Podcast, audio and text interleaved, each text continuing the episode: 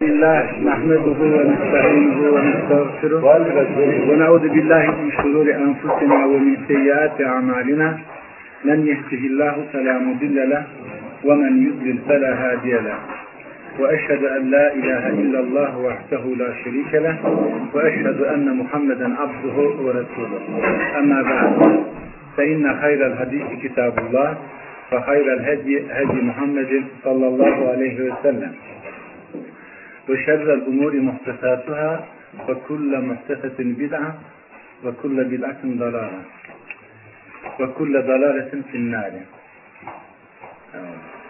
Âzenallâhu ve iyyâkum minennâri. Allah bizi ve sizi ateşten korusun. Beytullah'ı arıyordum da kaytardım diye. Bugünkü sohbetimizin başlığı önünüzdeki listede gördüğünüz gibi aile ilişkileri ve şiddet diye başlık atmışlar. Aslında benim başlığım o değil. İslam'da aile hukuku. Başlık olarak bunu attım. İslam'da aile hukuku. Bu ifade, bu başlık, bu terim aile ile alakalı her meseleyi içine alan bir başlık. Çünkü İslam'da aile hukuku demezse aile içi ilişkiler ve şiddet dediğimiz zaman işe yanlıştan başlama gibi bir ortam çıkar. Nedir? Bazen İslam'da şu yok, İslam'da bu yoktur diye yapılan münakaşaları görüyorsunuz değil mi? İslam'da terör yoktur diyoruz.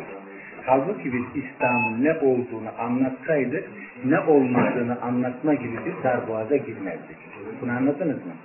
Eğer biz İslam'ın ne olduğunu anlatsaydık, sözlerimizle, yaşantımızla bunu sergileseydik, İslam'ın ne olmadığını, sen her sohbetine giriyor musun? İslam'ın ne olmadığını anlatma gibi bir darboğaza girmezdik. Bunu yakaladınız değil mi? O zaman bize düşen İslam'ın ne olduğunu anlatmaktır. Bunu sözlü ve yaşantı ile. O zaman ne olmadığını anlatma gibi bir darboğaza girme ihtiyacımız kalmazdır. Onun için bu başlık benim için İslam'da aile hukuku olarak bu başlığı almalıyız. Tabii ki bu başlıktaki zikredilen kelimeler herhalde rastgele ağza gelen, kolay gelen kelimeler olarak konulmuş ve dizilmiş kelimeler değildir.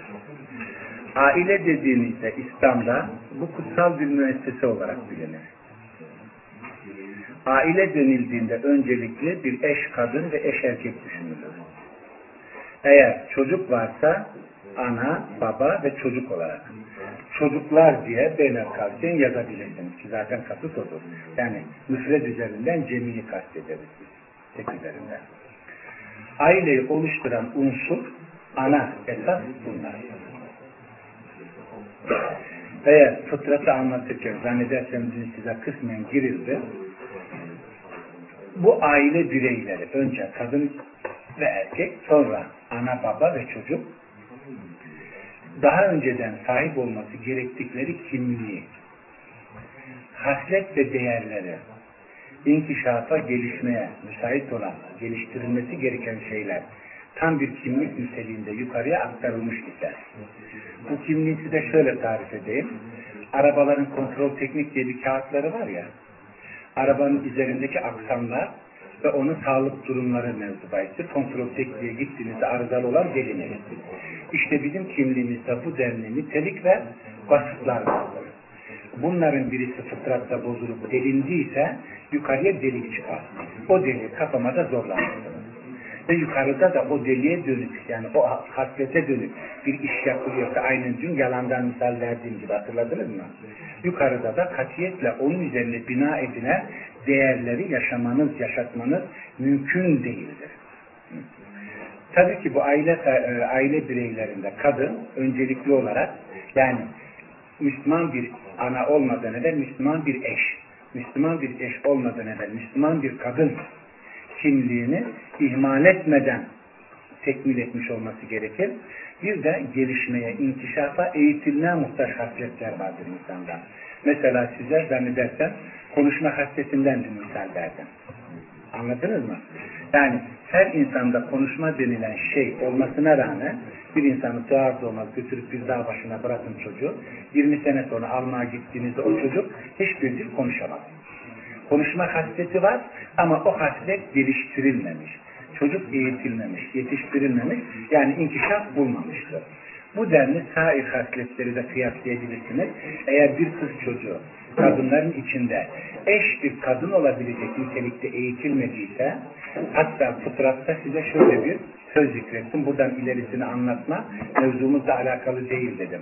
Bir insanın sorumluluğu akıl ile ve balik olması sınırıyla başlar.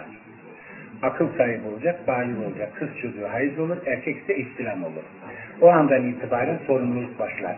Bu da yaş tahdidi yoktur. 8 ile 15 arasıdır. 12 yaşında bir kız çocuğun buluğa erdiğini düşünün erkeğin. Bu ne demektir? Yaptığı şeylerden sorumlu demektir. Bu ne anlama gelir? Ne anlama gelir?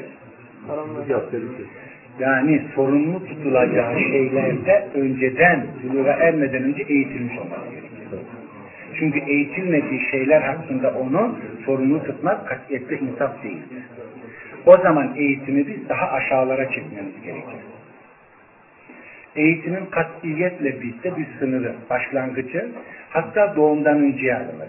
Yani kadın ve erkek eş seçerken o dersi eş seçimindeki tercihlerini kullanması zorundadır. Kendisi kimliğindeki vasıfları koruduğu gibi eş seçerken evlilikten önce başlar çocuğun eğitimi. Hatta buna 0 diyebiliriz eğer bir hareket noktası koymak gerekirse. Ve hayatta bizim elde ettiğimiz ilk eğitimdeki malzemeler bir alet tipindedir. Yani 4 senelik fakülte eğitimi eğitime başlayıp bitirmek, ikmal etmek değildir. Biz okulda alet öğreniriz ama ölünceye kadar eğitim süreci vardır. Onun için bir 8 yıllık kesintili, kesintisiz gibi bir şeye takılıp kalmış değiliz ve takılıp kalmak da gerekmez. Siz çocuğun nedenli bir eğitim malzemesi olduğunu anlamak isterseniz sizin sesli olarak sizden duyduğunuz, konuştuğunuz ana dilinizi ne kadar evde güzel kullanıyorsanız çocuk bırakın bu kelimeleri zihne yazmayı, her ne kadar o çağda telaffuz edip size geri döndüremiyorsa bile çocuk o sesin, yani anasının babasının konuştuğu dildeki fonetik yapı var ya, ses yapıyı bile kafaya kaydeder. O kelimeyi telaffuz edip geri çeviremese bile. Mesela bana siz bir çocuk getirin, anasının babasının neler olduğunu söylemeyin. Ben o çocukla bir 5 dakika konuşayım, anasının babasının nereli olduğunu size rahatlıkla söyleyebilirim. Nasıl söylerim? Doğulu mu? İç Anadolu mu? Laz mıdır? Yoksa Trakya'dan mıdır? Rahatlıkla söylerim. Çünkü fonetik yapı onu ele verir. Veya bazen kullandığı kelimeler onu ele verir. Demek ki çocuk sesli eğitime hazır demektir. Hatta çocuk görüntülü eğitime de hazırdır. Ama biz bunu olay olarak çok kere görmemize rağmen bunun üzerinde durmayız. Mesela 6 ay bir çocuğun yüzüne bakın ve suratınızı ekşitin, somursun. Çocuk ne yapar? Somurtacaksınız, böyle bakacaksınız. Çocuk dudaklarını bükerek ağlamaya başlar. Demek çocuk görüntüdeki şeyleri de fark ediyor. O zaman elinizdeki o çocuk dediğiniz şey saf, işlenilmeye muhtaç bir altın küçük. Ona neyi görüntülerseniz, görüntüsüne verirseniz, sesli olarak kulağına neyi verirseniz o çocuğun algıladığını katiyetle göz ardı etmeyin. O zaman eğitim çok önceden başlar. Eğitimi geriye çekmek istediğimizden. Anne ve baba, Müslüman bir ana, Müslüman bir baba kendi kimliklerini koruyabilmişler, bu noktaya gelmişlerse o zaman çocuklarını eğitmeye hazırdır. Ama bizde katiyetle böyle bir şeyi düşünmek, %100 tam kimlik vasıflarıyla o merhaleye ulaşmış birisini düşünmemiz mümkün değil. Kimlikte çok delikler var. Bazen yolun yarısında, yani ömrün yarısında başlıyoruz. Ve maalesef yarıda başlanılan şeylerde birçok zayiatlar verilir, arızalar olur, telafi etme zorluğu çekersiniz. Ve buna da biz mahkumuz demektir. Sonra dönüyorsunuz ki burayı böyle bırakın, aile denildiğinde haklara geldiniz. İslam'da aile hukuku dediğinizde hak kelimesi, hukuk kelimesi, hak kelimesinin cemisidir. Çoğuludur. Hak tespitinde, yani neyin hak, batıl olduğunu tespitte katiyetle kişilerin görüşleri geçersizdir. Bir şeyin makuliyeti, yani mantıklı mı mantıksız mı olduğu insanlara göre takdir edilemez. Çünkü insanlar devamlı kendisine ait olan şeylerde lehte, kendisine ters düşen şeylerde aleyhte hareket eder. Adil davranamaz, davranması mümkün değildir. Hatta Allah bunu ispat için Bakara'daki bir ayette diyor ki, öyle şeyler vardır ki siz onu şer görürsünüz ama sizin için hayırdır. Öyle şeyler vardır, hayır görürsünüz ama sizin için şerdir. Demek ki biz hakkın, doğrunun, bizim için yararlı olanı tespit etme muktedir değil. Bunu ancak bizi yaratan ve bizi bizden daha iyi bilen yaratıcımız olan Allah bizim için takdir etmiştir.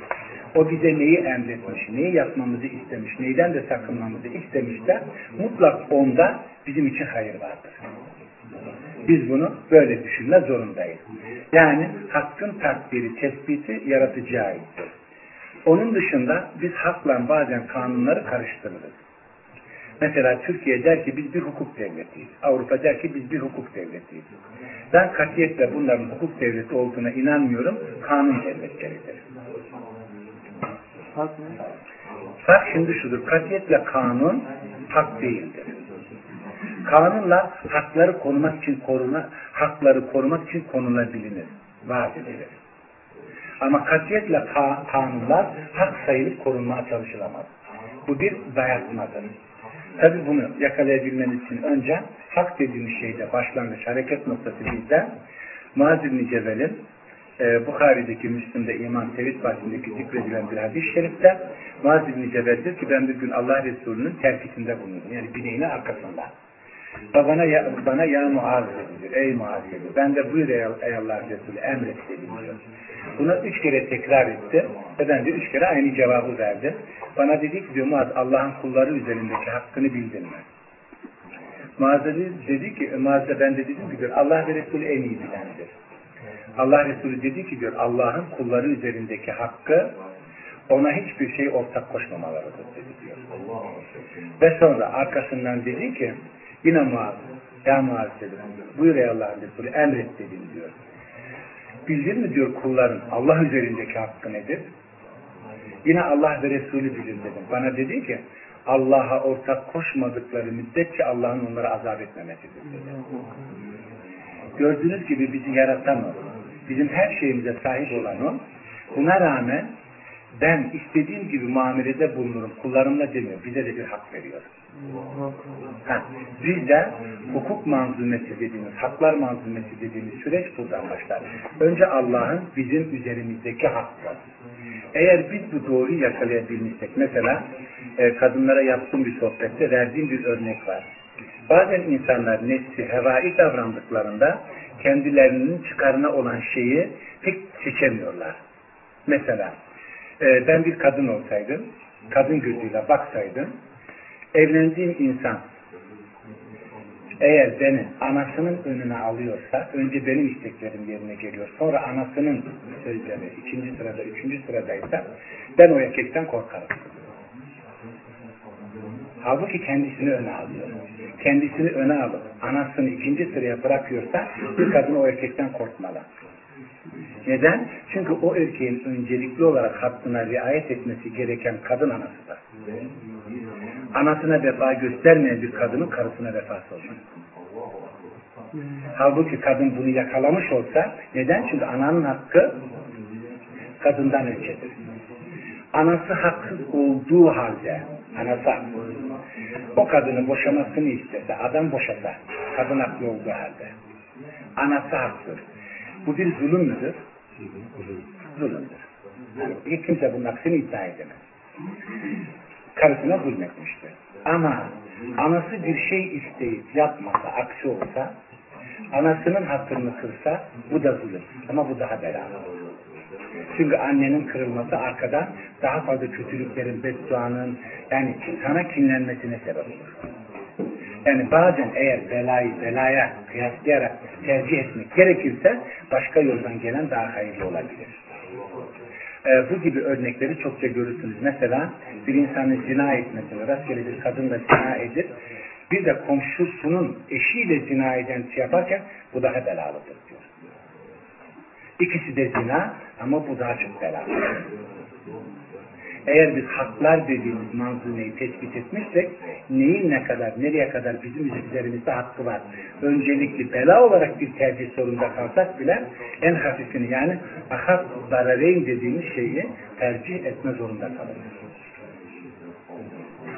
Çünkü Allah Kur'an-ı Kerim'de en üst yani çıtada, seviyede وَلَا تَقُلْ لَهُمَا اُفْفٍ sakın onlara öf bile demeyin. Bunu neden örnek verdim? Çünkü bu mevzuda bizim hak dediğimiz şeyin sınırlarını Allah çizmiş. Ve biz anlasak anlamasak, hoşumuza gitse de gitmese de mutlak o bizim için hayırdır. Ve mutlak hayırdır, istisnasız. Çünkü bizim görüşlerimizle biz kendi kanaatlerimizle kendimiz için yararlı olanı bile tercih edemeyebiliriz. Yanlış yapabiliriz. Buna biz haklar manzumesi deriz. Bu hadisi az önceki zikrettim hadisle başta. Hatta hakları ileriye doğru gittiğimizde bizim üzerine bindiğimiz bineğin bile bizde hakkı vardır. Gözümüzün bizim üzerimizde hakkı vardır. Elimizin, ayağımızın hakkı vardır. Herkesin yani bir haklar manzumesi, zinciri dediğimiz bir defteri vardır. Kendisinin başkası üzerinde yani biz bir ananın babanın çocuğu olmamıza rağmen çocuğun bile ananın babanın üzerinde bir hakkı vardır.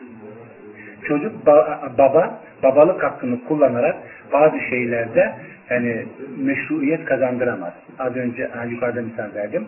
Mesela bir babası ben senin babanım deyip bir kızı bir başkasıyla zorla evlendirir. Kızın rızası olmadan bu nikah caiz değil. Bunu anlatmak istedim. Ve bu noktada hakları şöyle bir cetvel şeklinde çizdiğimizde mesela hak dediğimiz şeyin takdiri Allah, takdir eden Allah bir de kime ait olduğu bilinen hak dediğimiz şeyin katiyetle münakaşa götürmeyen değerler olduğunu iyi bilmek gerekir. Bu nedir? Diyelim ki içinizden birisi Vanlı ve muhtemelen büyük bir ihtimalle de Kürt asıllıdır. Ona birisi gidip sen Kürt mü olmak istiyorsun, Arap mı, Türk mü olmak istiyorsun diye sordu mu? Kime ana baba istiyorsun diye sordu mu? Sormadı. Ve nerede yaratılmak istiyorsun, Türkiye'de mi, Suriye'de mi diye de sormadı. Demek ki kişinin serden bunda bir seçme hakkı yok. Buna biz fıtri hukuk diyoruz. Yaratılıştan sahip olduğumuz haklardır bunlar. Ve bu yönden katiyetle biz bir ırkı birisine nispeten üstün göremeyiz. Ve bir ırk bir başkasına nispeten ben daha eftalım diyemez. Ne ırkına dönük birisi küçümsenir ne de ırkına dönük birisi yüceltilir. Allah sınırı koymuş böyle serserpe bırakmamış. Sizin en faziletliniz, en üstününüz takvaca en üstün olanınızdır demiş. Sınırı koymuş. Bu nedir? İnananları kasteder. Ve Allah'tan en çok korkan yani emirlerini yapan nehirlerinden sakınandır. Üstünlük onundur. Bu Kürt de olabilir, Arap da olabilir, Türk de olabilir, bir başkası da olabilir. Hiç önemli değil. Sınırı koymuş. Diyelim ki bir insan eğer Kürt olarak yaratıldıysa bunun ana dili nedir? Kürttür. Kürtçedir. Katiyetle ve katiyetle Kürtçe konuşmak yasak diye birisi bir kanun koyamaz. Yasaklayamaz. Herkes kendi ana dilini konuşabilir. Kimse buna karışamaz diye kanun koysa olur. Kanunlar hakları korumak için vardır. Kanunun kendisi hak değildir. Bazen hakkın tespitinde ne kadar isabetli olsak onu uygulamadığımız, yaşamadığımız için kendimizi o hakka nispetle hayır getirmez. Aynı mesela Bulgaristan'da Türkçe yasakladıklarında biz bozulduk değil mi? Türkçe yasaklamaları doğru değildir dedik. Haklı. Ama ondan şikayetçi olan, Türkçe yasaklandığı için şikayetçi olanlar bu memlekette Türkçe'yi yasaklarlarsa ne olur? Bu adalet değildir. Bunu yapamazsın. Senin orada hakkın olduğu kadar burada da senin üzerinde hakkı olanlar vardır. Ha, kanun konur. Hiç kimsenin ana dili konuşması yasaklanamaz. Kanunu böyle koyabilirsin. Ama Türkçe konuşamaz veya Bulgarca konuşamaz, Arnavutça konuşamaz, Çerkezce konuşamaz diye bir kanun korsanız bu kanun değildir. Ancak hukuk, yani haklar korunmak için kanunlar konulabilir. Biz buna fıtri hukuk diyoruz. Bazen bu fıtri hukuku başka noktalara da aktarmanız mümkündür. Ama onun bir ucu devamlı kişiyle, yani bireysel, şahsi bazda oturtulur. Diyelim ki bir insan bülûğ çağına erer ermez, kız ve erkek, karşı cinse ihtiyaç duyuyorsa, tabii bir gelişme değil mi bu? İnsanın elinde değildir bu. 20 yaşından sonra böyle bir duygu harekete geçsin diyemez. Bu kendiliğinden gelişiyor bir cins. Karşı cinse ihtiyaç duyuyorsa nedir bu? O ihtiyacın meşru zeminde giderilmesinin ortama hazırlanmalıdır. Sen evlilik 20 yaşından aşağı olamaz diyemezsin. Dersen ne olur? Fuhuş gündeme gelir. Çünkü o fıtri ihtiyacı giderme diye bir şey mevzuna işler. Bu sefer fuhuş çıkar ve fitne çıkar. Fitneye sen müsaade etmiş sayılırsın. Ama o yaşta bir çocuğun evlenebilmesi için az önce dediğim gibi bir kızın ve erkeğin de eş olabilecek nitelikte eğitilmiş, yetiştirilmiş olmaları gerekir değil mi? Geçen sene Başbakanlık İstatistik Enstitüsü'nden köyleri dolanıyorlardı. Bizim Antalya'dan da bizim köye gelmişler. İşte biz istatistik yapacağız. Belediye düşünüyor, siz bir hocaya gidin diyor. İşinizi ondan halledin diyor. O size cevap verir. Bir kızdan oğlan geldi. 30'dan aşağı ama 25'ten yukarılar. Şimdi oğlan soruyor. Hocam dedi, evlenme yaşını dedi, hangi yaş olarak düşünürsünüz en münasip? Şimdi durdum. Konuşması da fena değil. Fakülte mezuniyeti. Ben dedim ki bir cinsin karşı cinse ihtiyaç duyduğu an evlenme anlamı. Yani dedi, hangi yaşta buluğa erdiyse, karşı cinse ihtiyaç duyuyorsaydın, ilgi duyuyorsa evlenme çağıdır dedim. Ya hocam dedi, sen ne diyorsun? Ben hocam diyor, 30'a kadar gezip tozmak isterim dedi. Ne dedim? Dur dedim, kıza döndüm. Şimdi bak kızım ne diyor bu biliyor musun? Bu namussuz dedim. Aynen böyle. Ben 30 yaşına kadar istediğim kızla gezip tozarım dedi. Olur mu hocam öyle şey? Şimdi. Tabi olmaz, bu namussuz bunu istiyor dedi. Tamam mı? Çünkü dedim o bunun kızıyla gezecek bir yaşa kadar, o kıza geldiğinde kendisi de zaten 0 kilometrede birisini bulamaz ki dedi. Hepsi ikinci, üçüncü yer olur. Konumuna düştü. Şimdi de durdum. Ya, hocam dedi, haklısınız ama dedi, yani daha 15 yaşında bir kız evlenir. Tabii kızım bu ortamda 30 yaşındakine de çocuk diyorsunuz dedim. Eğer eğitilmezse tabii dedim. Ama önceden bunların eğitilmiş olması gerekir. Az önce dediğim gibi. Gördüğünüz gibi eğer iki cinsten birisi karşı cinse ihtiyaç duyuyorsa bu evlenme çağıdır. Demek ki o yaşa kadar onların bir eş, karı koca olabilecek nitelikte eğitilmiş olmaları gerekir. Eğitilmezse büyük belalar çıkar. Senin noksanlığına sebep sonradan çıkacak müşkülatlar, gördün mü bak erken evlendirdik bu oldu diye kendine mazeret bulamazsın. Bunu anlatabildim mi? Bu müşkülatları sen oluşturmuşsundur. Bu bir fıtri hukuktur. Anladınız mı fıtri hukuku?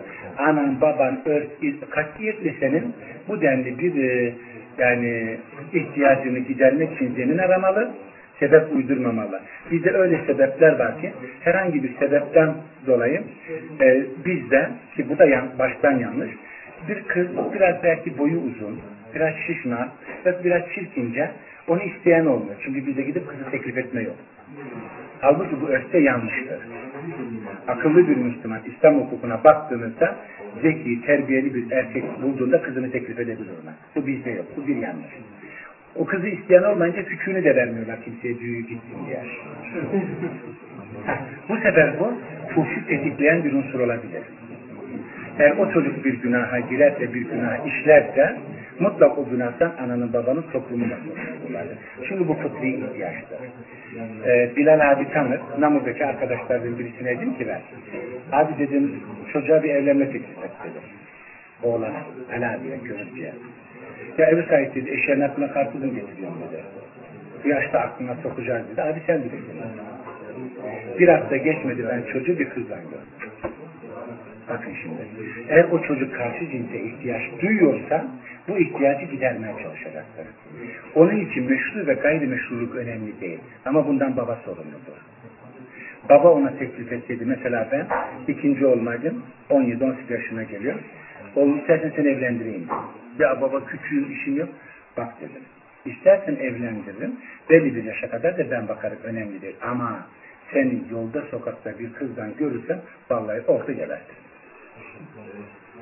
Evet, bu ihtiyacı giderme arzun varsa bunu meşru şekilde yapalım. Değil mi? Ama sen buna hayır diyorsan, ben aksi görürsem seni bu sefer dövme hakkım vardır. Seni öpalarım.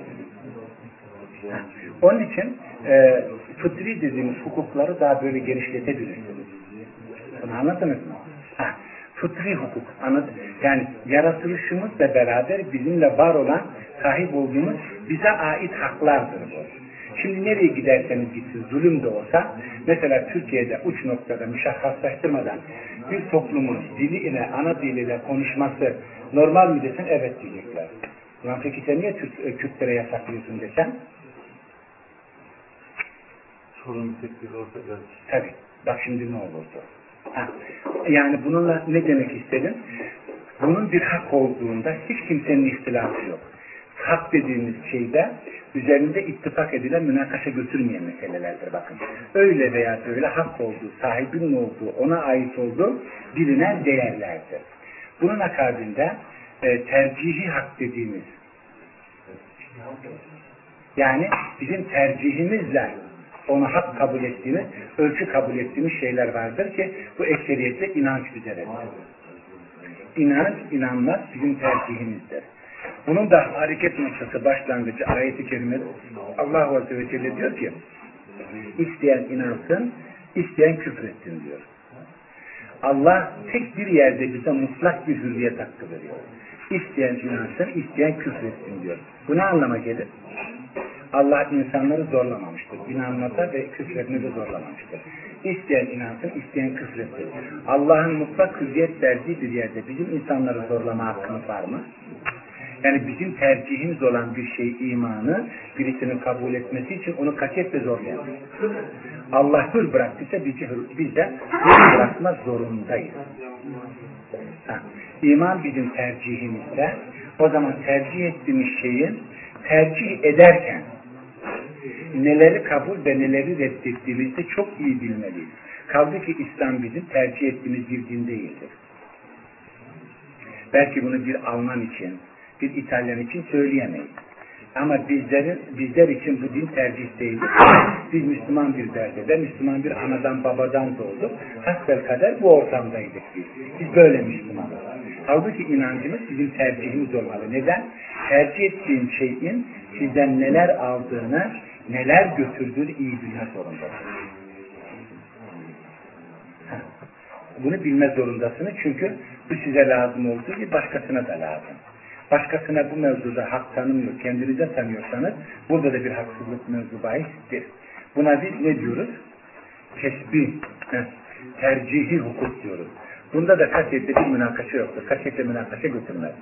Bu mevzuda bizim, yani geçmişimizin, Osmanlı'nın çok güzel örnekleri var. Osmanlı'yı her ne kadar İslam'la mukayese edersek birçok müşkilatı var, sıfırı vardır.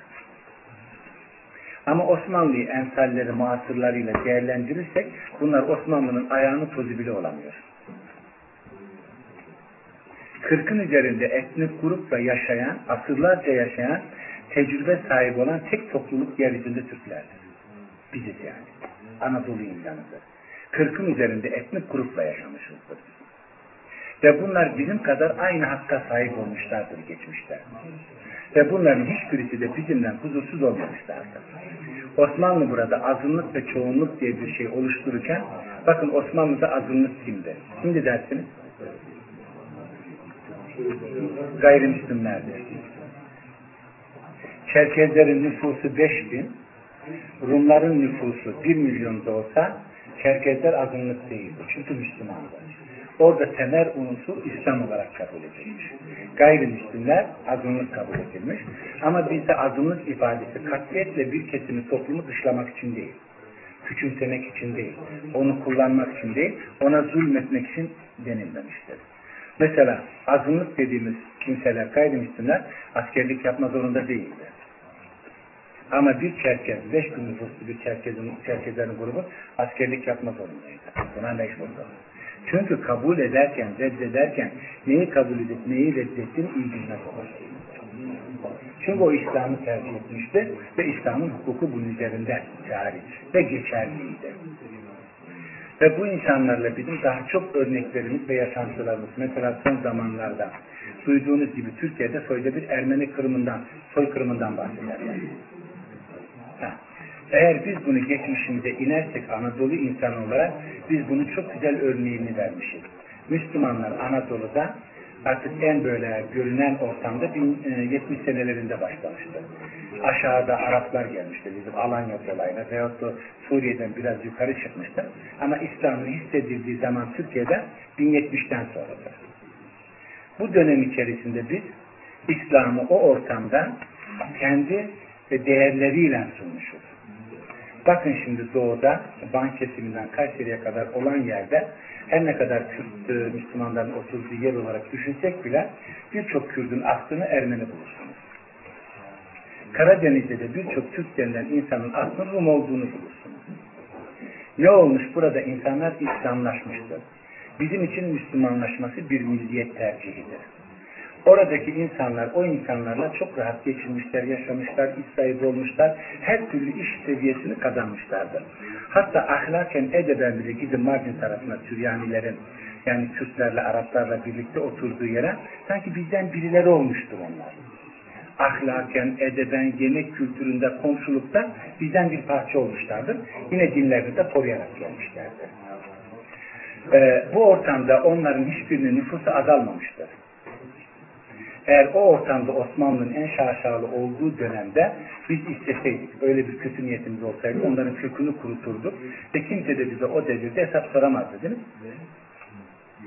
Ama bunu yapmamışız. Osmanlı'nın en zayıf olduğu dönemde biz bunu yapmışız. Bu mümkün mü? Neden? Çünkü o sırada Anadolu, Ruslar, Fransızlar, İngilizler, Yunanlar, İtalyanlar tarafından işgal edilmiş, Fransızlarla İngilizlerin, Rusların kışkırttığı Ermeniler, gruplar, çeteler halinde senelerce komşu olduğu Müslümanları katletmeye başlamışlardır. Gidin Van'a, yüzlerce Kürt katletmiştir Ermeniler, Müslümanlar. Erzurum'a gidin, yüzlerce insan katletmişlerdir. İşte biz o insanları öldürdük. Buna rağmen hükümet ne yaptı? Tehcir ettirdi. Onları katliama tabi tutmadı. Onları bu katliamı yaptığı yerlerden uzaklaştırdı. Birisinin babasını öldürdüyse, oğlu ona rastlarsa yolda ne yapar? O hükümet onlara tehcir ettirdi. Biz o ortamda Ermenilerden öldürdük yahut öldüler bu gibi ortamda. Bununla demek istediğim şu, biz 40'ın üzerinde etnik grupla, muhtelif din sahibi insanlarla huzur içerisinde yaşamış ve bizim inancımız sebebiyle Müslüman olduğumuz için onlar bu huzur içerisinde yaşamışlardı. Ve Osmanlı'nın bu koyduğu değerlere bakın şu ortamda bunlar suç unsuru olmuştur. Biz bunları kaşıyan, biraz bir problem olarak gündeme getiren değil. Allah'tan ki ben saf denilebilecek kadar Türk'üm. Eğer ben bir Türk Müslüman olsaydım, bu sözleri eden birisi olsaydım nasıl anlaşılır bu sözlerin? Türkçe. Mutlak var bunun içinde bir şey denilirdi. Neden? Ortam demin o kadar bozuk ki yani sözlerin artık gerçekle alakası düşünülmüyor. Bunu hangi kasıtla söylediği gibi bir eğilime gidiyoruz. Böyle yakalamaya çalışıyoruz.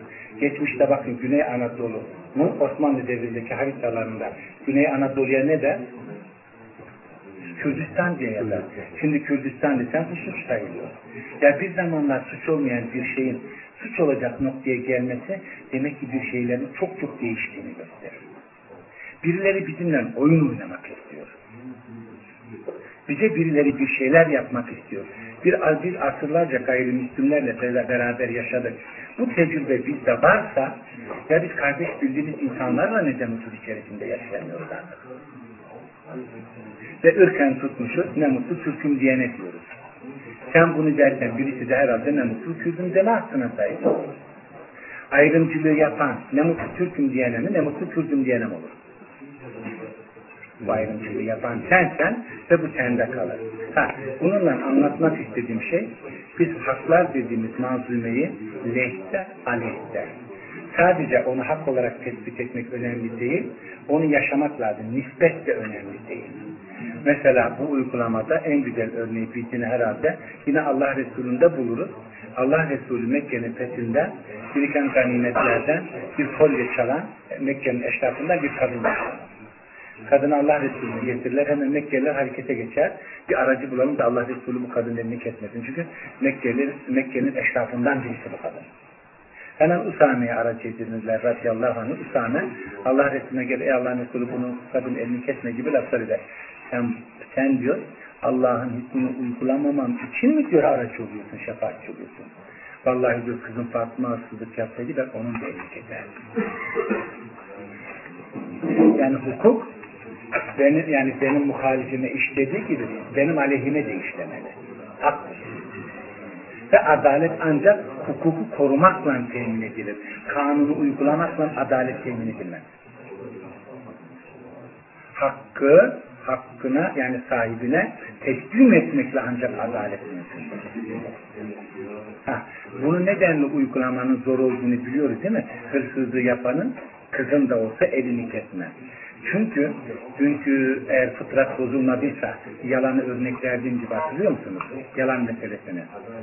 Yani fıtri boyutta eğer yalan doğru söyleme değeri bozulmamış da imana geçtiyse imanda birçok mesele İslam hukukunda şahitlikle gündeme getirilir. Şahitlik yapacak, aleyhinde olacak olan kişi baban da dahi olsa hakkı söylemen emrediliyor. Hak budur. Hak babanın muhalifi olan karşı tarafa bile onu karşı tarafın da olsa ona verme zorundasın. Çünkü adalet ancak böyle temin edilir. Birisine hak tanınmaz. Üstünlüğünden, eşraftan olması sebebiyle senin yakının olması sebebiyle kastettiği birisinin haklılığı menzuba hiç değil. Evet.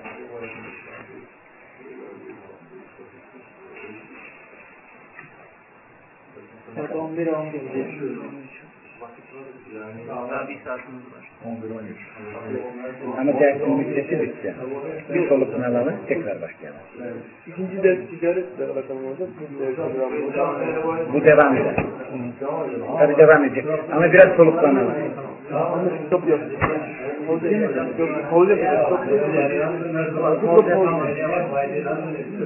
Bunun sınırlarını Safevi Şialarına karşı kiminle korudu biliyor musun? Kürt mollalarla korudu. Ama 80'de ilk defa İran yani Şia düşüncesine kayan doğudaki mollalar oldu. Neden? Çok açık. Osmanlı tutuyordu eğer Diyarbakır'a bir vali gidecekse Kürt asıllı birisini yolluyordu. Neden? Sen tutar içki gibi ayyaş kaymakamı yollarsan o toplumla nasıl anlaşılır? İdarenin yanlışları. Osmanlı İslam'a karşı birçok hatasıyla beraber ve birçok şeyi iyi başarmıştı. Yani en azından 40'ın üzerindeki etnik gruptan yaşamasını bilmişti. Giden idareciler problem çıkarıyordu. Tabii. Tabii. Halkı küçümsemesi ne demek? Tabii. Çünkü senelerce mesela askerde bile biliyorsunuz. Doğulu bir çocuk eğer eğitim görmediyse Türkçesi bozuktur. Komutan bile onu kro diye çağırıyor. Bu ne demek? Benim bozulduğumu görünce istemedik. Hoca bakıyorum dedi bozuluyorsun dedi. Tabii komutanım dedi. Bu insanın bir adı var dedi. Ve sizin emrinizde bir erse bunu adıyla çağırırsınız. Yani biz işte görgüsü cahil falan demek istiyoruz. O zaman İstanbul'da bir yazıcı var. Bak esas kro bu dedi. Niye buna kro demiyorsunuz o zaman dedim. Eğer biz birilerini dışladıysak Allah bunun bir hesabını sorar diyeceksin. Sen de o hesabı verirken gocunmamalısın. O zaman sen nasihat etme konumunda değilsin ki önce zulmeden konumundaysan bunu bir temizleyeceksin. Şunu yalnız Kuzey Irak'taki Kürtler de bilsin ki Amerika veyahut Yahudiler kara kaşları, kara gözleri için onlara yardım etmiyor. Kuzey Irak işgal edildiğinde Ebu Hamza var İstanbul'da. Kimse tanımaz. Annesi Kerkük Türkmenlerindendi. Babası Kürt. Kendisi de Sivaslı bir kızla evli İstanbul'da kalıyor. ilk Kuzey Irak'a gittiğinde iki karton kitapla geldi. Benim önüme dedi bakarı Said dedi. 40'ın üzerinde Kürtçe yazılmış yani Hristiyanlık tebliğ yapan kitap. 40'ın üzerinde düşünebiliyor musun? Bu adamlar iyi biliyorlar. 7 kuşak, 10 kuşak anası babası Müslüman olan birisi İslam'ı bırakmaz, Hristiyan olmaz. Ama onlar bizim Hristiyan olmamızı da istemiyorlar. İslam'dan çıkalım yeter onlara. Tabii. Ama biz hiçbir yerde huzursuzluk getirmiyoruz zaten. Gayrimüslimler bile bizimle huzur içerisinde yaşamışlar. Ben Kürt'ten dinledim Muhammed abi. Ve biz burada da yani bu oturduğumuz yerlerde insanlar bizden huzursuz olmamalı. Bizi gören kendisini güvende hissetmeli. Biz hiç kimseye huzursuzluk getirmiyoruz. Ve buna hakkımız da yok. Ve biz de burada rahatlıkla yaşayabiliriz. Beni rahatsız etmez. Benim inancıma dokunulmadığı müddetçe beni rahatsız etmez. Evet. Hocam, Kürt'ten dinlediniz. Formülü ne olabilir? Evet. Kendimize gelmenin formülü ne olabilir? Bahret iyi bir şavar atar. Fakat kendine gelir. Valla kendisi düşünemeyen bir insanı zorla düşündüremez. Çünkü dökmesiyle değirmen dönmez derler. Bizim kendimize gelmemiz önce kendimizi tanımakla başlar. Bizim insan olarak sahip olduğumuz bir değer var. O değerlerdeki yani hukuklar yani dediğimiz, haklar dediğimiz bu zinciri yakalayabilmek gerekiyor. Ben önce insanım, inanan birisiyim. Allah beni Türk yarattıysa ben Türk'üm. Türk yarattıysa Kürt'üm. Bu kimseyi rahatsız etmemelidir. Ve ben bunu da inkar edemem. Çünkü Allah beni Türk yarattıysa ben bunu nasıl inkar edeyim? Birisini de Kürt yarattıysa nasıl inkar etsin? Ne ben onu küçümserim ne de ben kendimi büyük gördüm. Biz inanan insanlarız. Ve bu adamlar bize örnek olacak insanlar değil bakın. Bunlar daha 40 sene önce aynı inanca sahip olan, aynı ırktan olan 2 milyon insanı katlettiler. Biz bunlara örnek oluruz. Onlar bize örnek olmaz. Uyandık şimdi Abdülcabbar'a. 40 sene önce Avrupa'da ne olduysa o. Hitler olaydı. Efendim? Hitler olaydı. Hitler ayağında boşuna çekiyor. Hocam 10 milyon diyorlar, 2 milyon demiyorlar. Doğru. Resmi rakam diyorlar.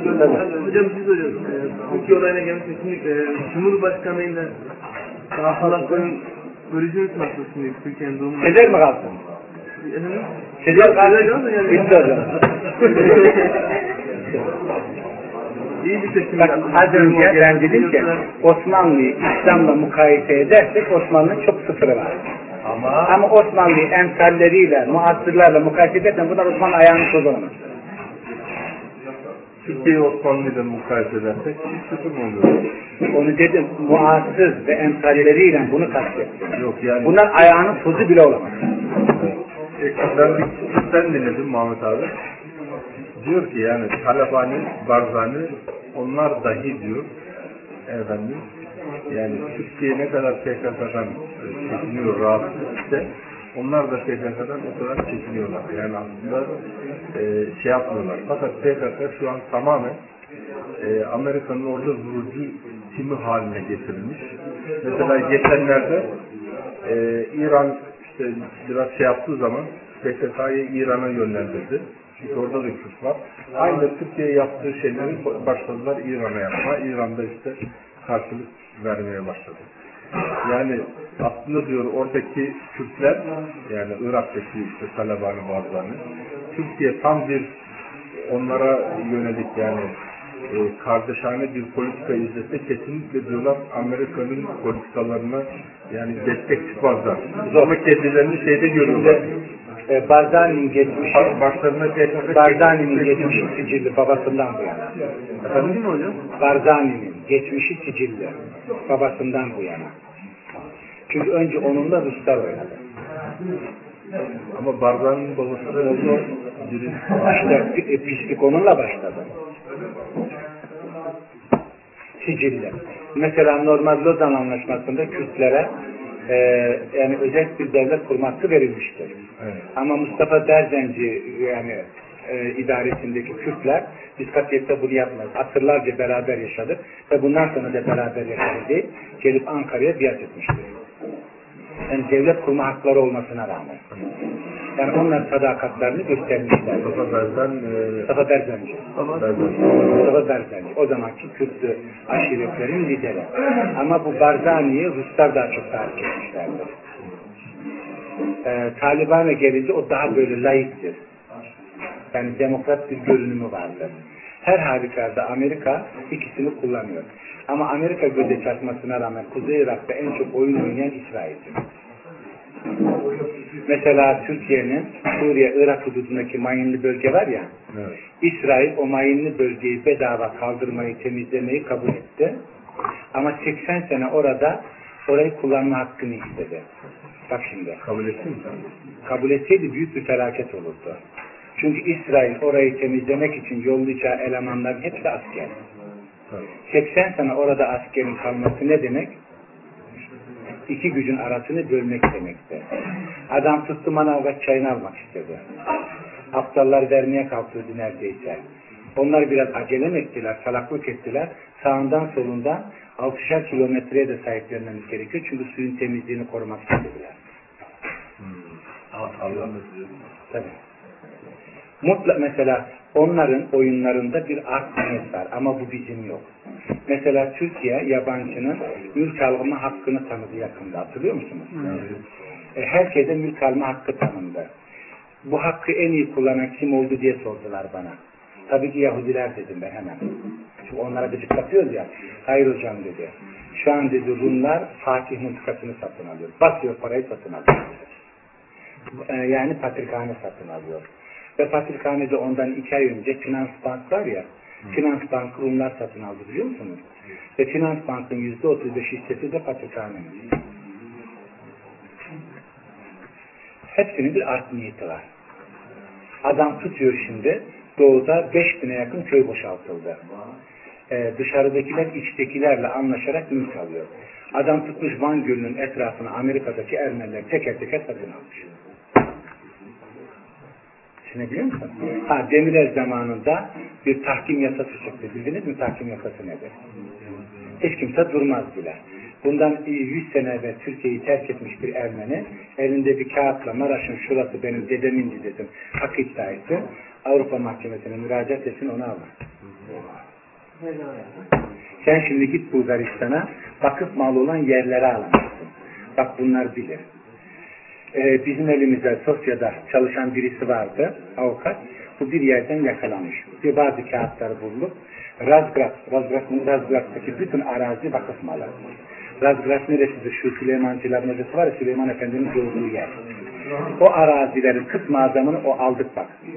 O arazi oradaki Müslümanları yani besin olarak dahi beslemeye yeter bak. Ege'deki bütün adalar vakıf biliyor musunuz? Eğer biz evrakları toplayabilsek yapamadık. İnönü devrinde evraklar trene bindiriliyor Avrupa'ya. Yolda Bulgarlar tutuluyor. Bulgarlar trendeki bütün evrakları alıp depoya bastılar. 3-4 senedir Allah hidayet versin. Nurcu'nun birisi işin içine girdi de 1 milyon üzerinde evrak çıktı. Şu an Sosya'da bir yere yerleştirdiler. O evrakları araştırıyorlar. Yani bu denli kağıt ne var diye. Biz senelerce gayrimüslimlerle yaşadık.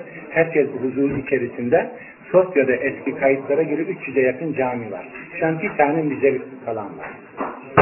Öyle yerler var ki Şumlu'da cami adam dansif yapmış, meyhane yapmış. Temizlemiş. Efendim? Tabii.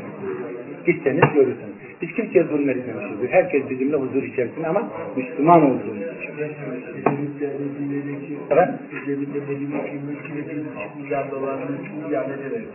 Kim? Ne diyorsun? Medine'deki mal var. 1,5 milyon dolar. Ne işi var orada yani? Kimin mal var? Ecesi'nde toprakları var. Ecesi mi? Ben Ecevit'i görünce dedesi aklıma gelmiyor. Öyle bir şey yok. Ama şimdi tarihinde de çıkıyorsa ardınız var. Ben? Ardınız var. Neyse bir yanında bir var.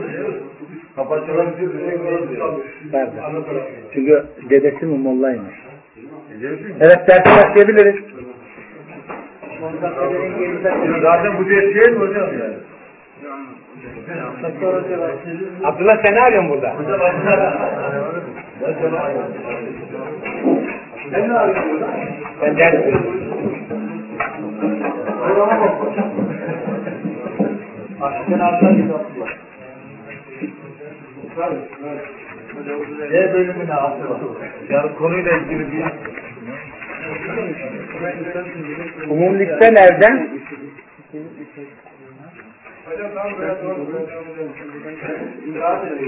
Başkasını savunma bırak. Senin mi? Ben de isteyeceğim burada. Tamam gel o zaman gel. Gel.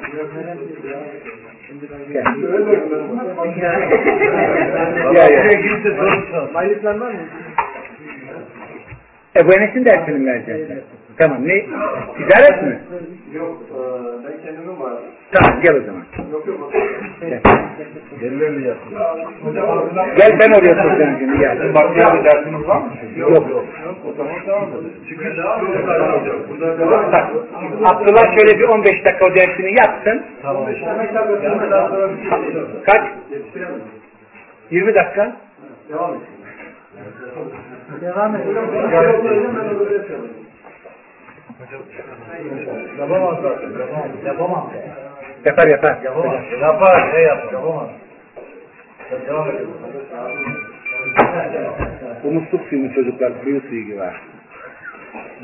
Suyu suyu gibi var. Kurulmuş herhalde. Soğuk olunca götürüyor. Şebciyetin suyu burada. Kuyar söylemedim. Evet. Yağlı gibi türler. Peki.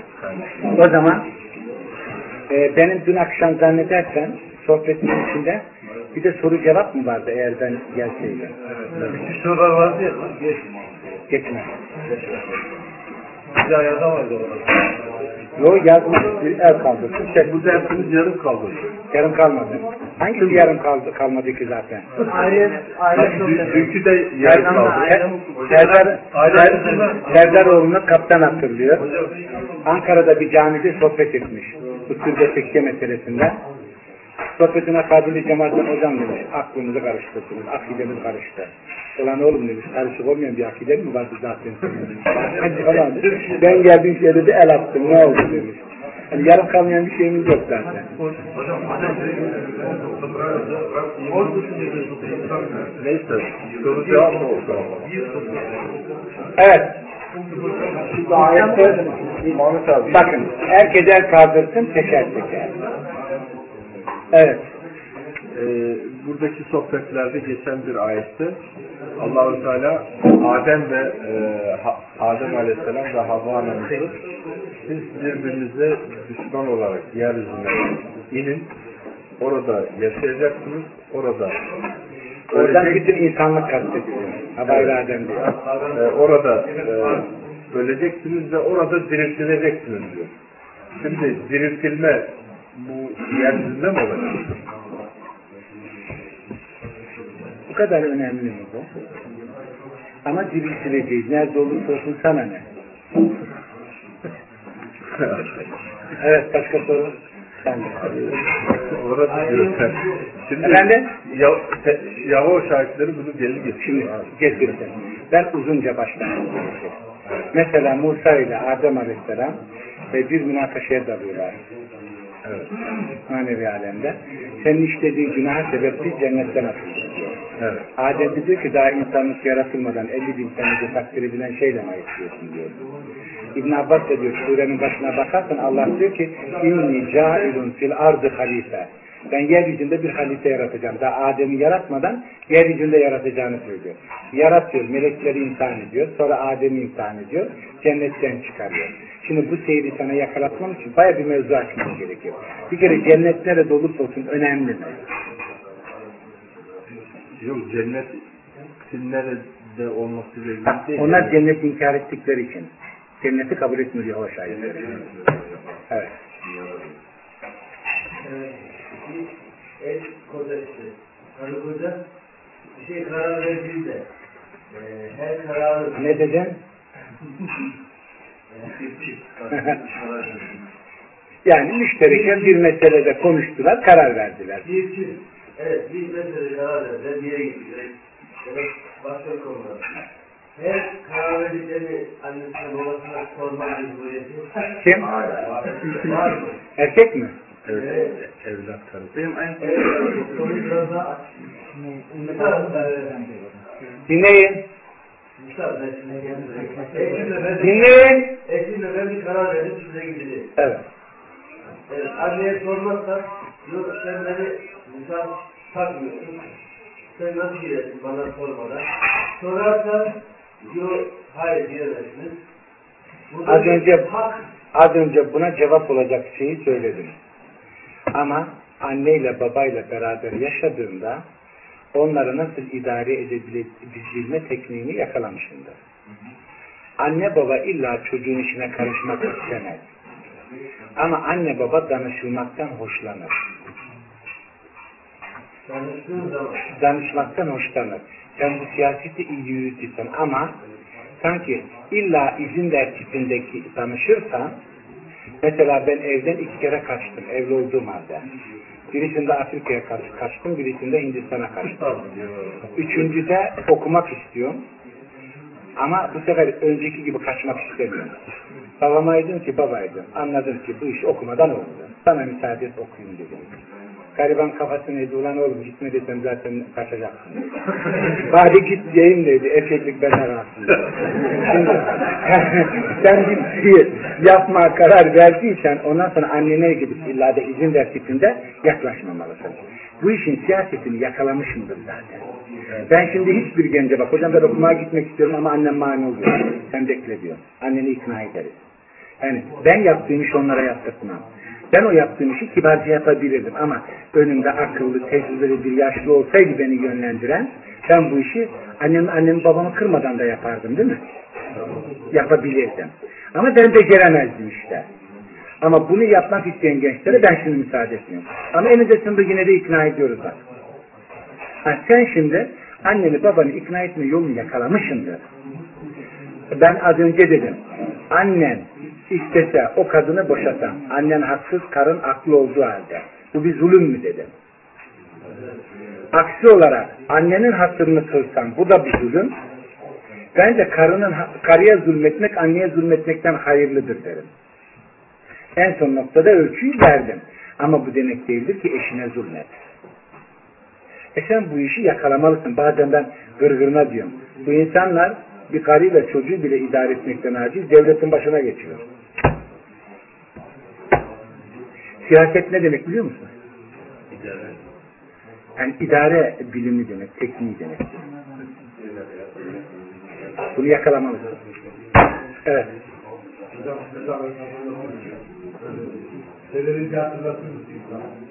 Neyi? Ha, arkadaş, ödemeyi yapmayan kardeşler varmış. Onları lütfen dersten sonra yapsınlar da hesabı kapayalım diyorlar. Tamam? Amin. Yani ödemelerini yapmayan kardeşler varmış. Herhalde son dakikayı bekliyorlar. Dersten sonra yapsınlar da hesabı kapatalım diyorlar. Evet, başka? El kaldıracaksın, konuş deyince. Sen daha önce kaldırdın mı? Evet. Aykırı olan hareketleri istendiği ne duruma? O istenilen şey yapılmaz. Yani Allah'a ve Resulüne karşı gelmekse o şey yapılmaz. Ama yine anaya babaya iyi davranmaya devam eder. Anladın mı? Evet. Bir hadis aslında bir şey söylüyorum. Sayın Müslüm'de bir hadis var. Ebu Hüreyre diyor, Peygamber Efendimiz size 2 kap ilim verir diyor. Bir tanesini anlattım, bir tanesini anlatsam boynumu yiyeyim. Evet. O ne anlama geliyor? Ne bileyim, o demediği ki ben diyeyim. Alimler bir şey söylemiyor mu? Şimdi pek açmıyor bir şey. Doğru, bazı şeyler var, denilmez. Mesela Allah Resulüne münafıklar haber veriliyor. Bunu sadece uzak yerde yapıyor. Ömer ısrar etmesine rağmen açıklamıyor. Allah Resulü'nün sırrını ben söylemem. Eğer açıklasaydı Ömer haşin birisiydi. Öyle zannediyorum o münafıklara daha dünyadayken başlardı bir şeyler yapmaya. Ve ortalık karışabilirdi. Çünkü bunun arkasında ne olduğu açıklanmadıysa bir dene. Bir gün hoca birisine rastlıyor yolda. Hoca diyor, birisi diyor bu tarafa doğru bir tepsi baklavayla gidiyordu diyor. Bana ne diyor? Ama sizin eve doğru gidiyor diyor. Öyleyse sana ne diyor?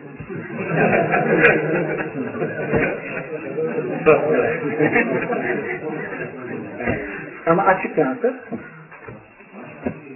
Ve şunu iyi bilmelisiniz ki dinden olan hiçbir şey gizlenmemiştir. Aynı Ebu Hureyre, yarın bana hesap sorulmayacağını bilseydim, yani bu şeyi söylemezdim diyor, söylüyor. Yani açıklanılması gerekeni açıklamışlardı. Eğer Allah Resulü dinden bir şey gizleyecek olsaydı, Zeynep'le olan düşüncelerini gizlerdi diyor. Ayette inen şekliyle. Halk başka şey düşünüyordu. Yani Zeyd başka şey düşünüyordu, sen başka şey tavsiye ediyordun.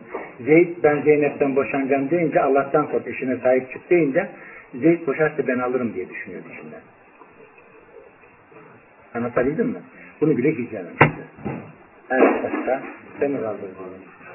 Demin hocam biraz Türkiye'nin durumlarını sana her şey anlattınız. Şimdi biz Müslümanlar olarak özellikle biraz fıtratı olarak politik şeye çok girdiğimiz için yani biz size nasıl tavsiye edersiniz yani bu konuda nasıl böyle yani çok karışık olduğu için hiç karışık değil. Yani. Ama sadece bizim zihnimiz karışık da gözlerimiz de karışık gidiyor. Evet. Bence Türkiye çok hoşa gidiyor eğer bir adam olursa. Özellikle mesela bu yani benim hep bir kafamda soru var. Özellikle bu devlet insanlar falan, alimler falan yani o durum olarak siz nasıl değerlendiriyorsunuz oradaki durumu? Suriyeli Halep'ten Kürt asıllı birisi vardı. İstanbul Cerrahpaşa Tıp Fakültesi'nde okuyordu. Evet. Bir gün bana geldi, biraz tekfirci kafası olan bir çocuk. Evet. Ebu Said dedi, taht hakkında ne düşünüyorsun dedi. Sana. Allah Allah. Ya Mahmut dedim, ben Türk'üm, Türkiye'liyim. Bana niye Demirel'i sormuyorsun da tahtı soruyorsun dedim. Demirel'i sor, söyleyeyim dedim. Ama özellikle yani biz derslerimizde veya kitaplarımızda özellikle oradaki alimlerin bazı eserlerini okuduğumuz veya konuştuğumuz tabii o yani. Bir oralı değil, Mısırlı da okuyoruz, evet. Hindistanlı olanı da okuyoruz. Orada ilim ehli olan var. O ilim ehlinden kendi mıntıkasındaki ortama göre siyaset yapan var. Evet. Mesela dışarı bekara avrat boşaması kolay deriz. Bu ne demek? İşin içinde biz olmadan o işten konuşmak kolay. Evet. Mesela düşün Allah Resulü'nün zamanında Arapları idare etmenin zorluğunu düşün. İnanan Allah Resulü'nün yeğittiği insanlar Hazreç kabilesiyle Evs kabilesi mescidin içinde birbirine giriyordu. Şimdi dışarıdaki insanların kendi topraklarındaki idare, siyasi yani kanaatler bizi pek ilgilendirmez. Ama gidip onlara tek tek sorabilirsin. Ben bunu yanlış görüyorum, neden yapıyorum? Tabii öyle. Benden değil. Ben Türkiye'de rahatsam taht hakkında rahat bir hüküm veririm. Sana sözleri sorsam. Özellikle Müslümanlar toplumu temsil ettiği için yani hacca gitmeye ve... Hiç kimse kimseyi temsil etmiyor.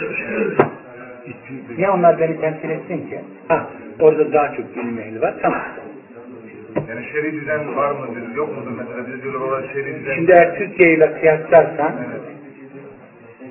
Orası bizden çok iyi. Mesela Türkiye'de yani bir paşa çıksa da hepimize açsa diye bakanlar Türkiye'de bir akıllı bir idareci çıksa da bize kapanın dese diyenler var. Suud'da da öyleleri var ki bir paşa çıksa da bize açsa diye bekliyorlar.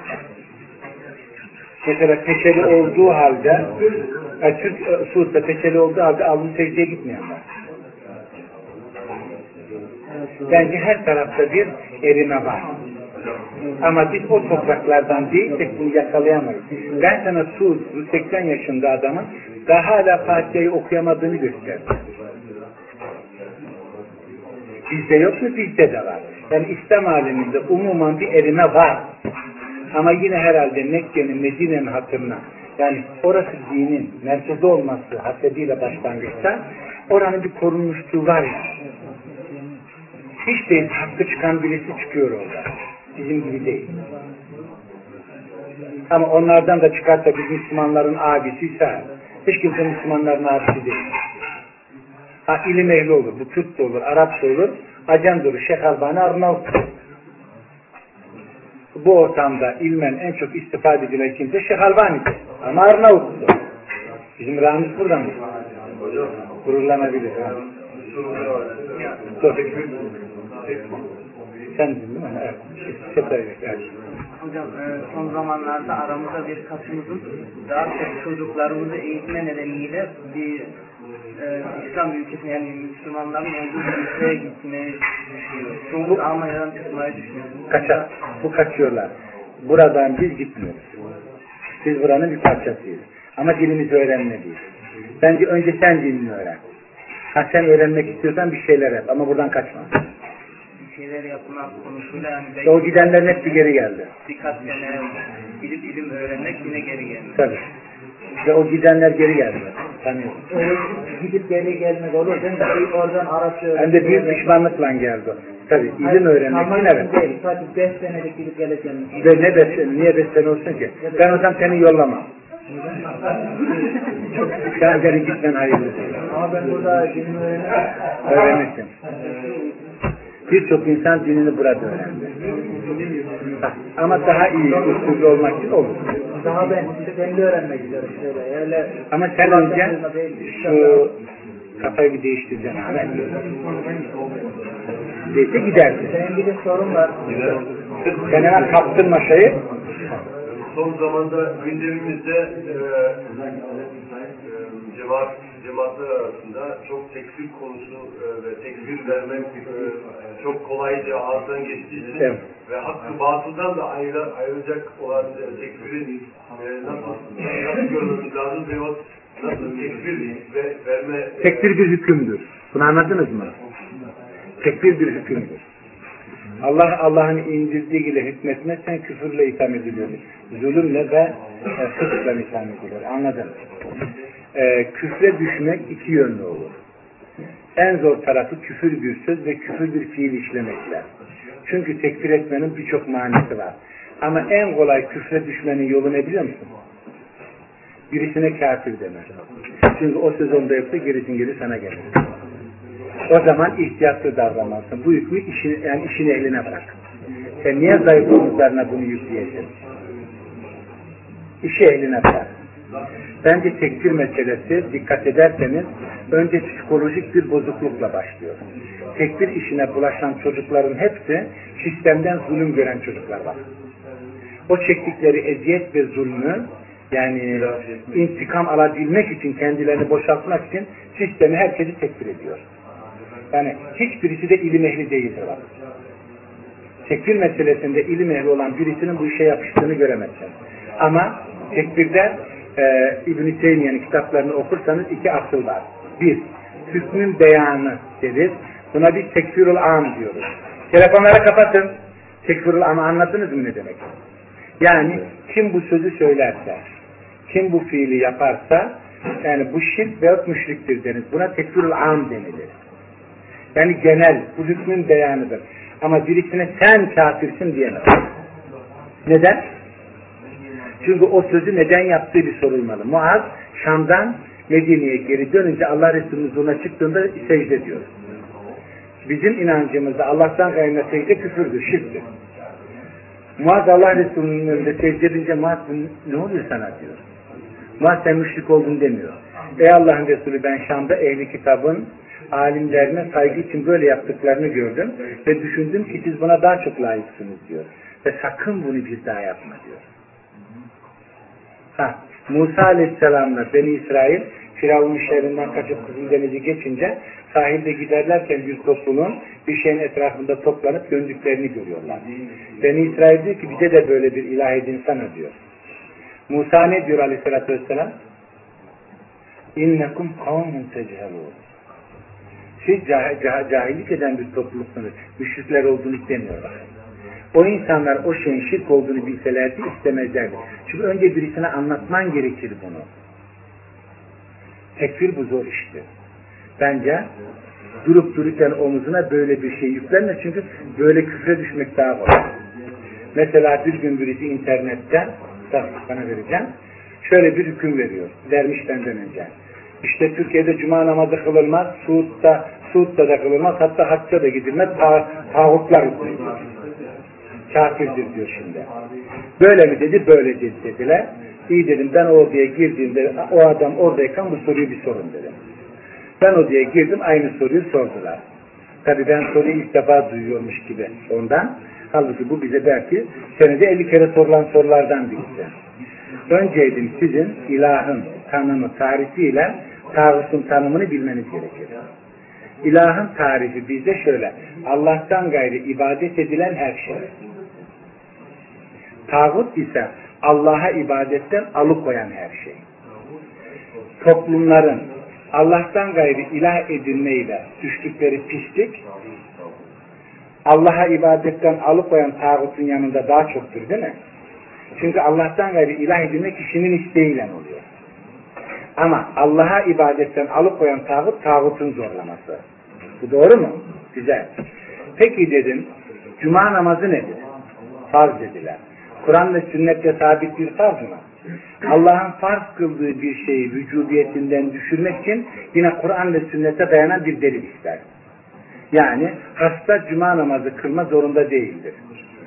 Cuma farzdır ama hastalık ondan düşürür. Kadın cuma namazı kılabilir ama vacip değildir ona. Anlatabildim mi? Peki dedim, Allah'ın farz kıldığı cumayı farzlıktan düşürene sorun deliline.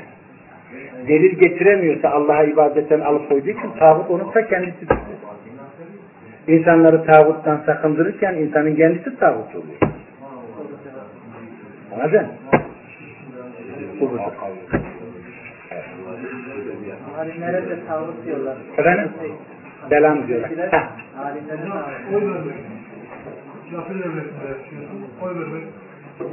Şimdi hiç kimse aslında Almanya'dakiler buna çok muhtaç. Devlete bayağı soru da geliyor. Şimdi bak, bu mevzuda dersler var. Sen bugün mü dersleri? Biliyorum. Derslerde var. Şimdi oy vermenin haram olduğunu söyleyecek bir kişi çıkmaz. Kur'an ve sünnette oy vermek haramdır diyemez. Önce o zaman oy vermeyi bir anlayalım. Oy verme ne demek? Oy verme, görüş bildirme, kanaat bildirme, meylini bildirme. Bu sözlüğü, yazılı, işaretlen olabilir. Doğru mu? Bu mudur? Hiç kimse bu oy vermeye katiyetle küfür diyemez. Ama kanaat, görüş bildirme... Ahmet'e buraya. Otur şöyle. Demin ara verdik 10 dakika.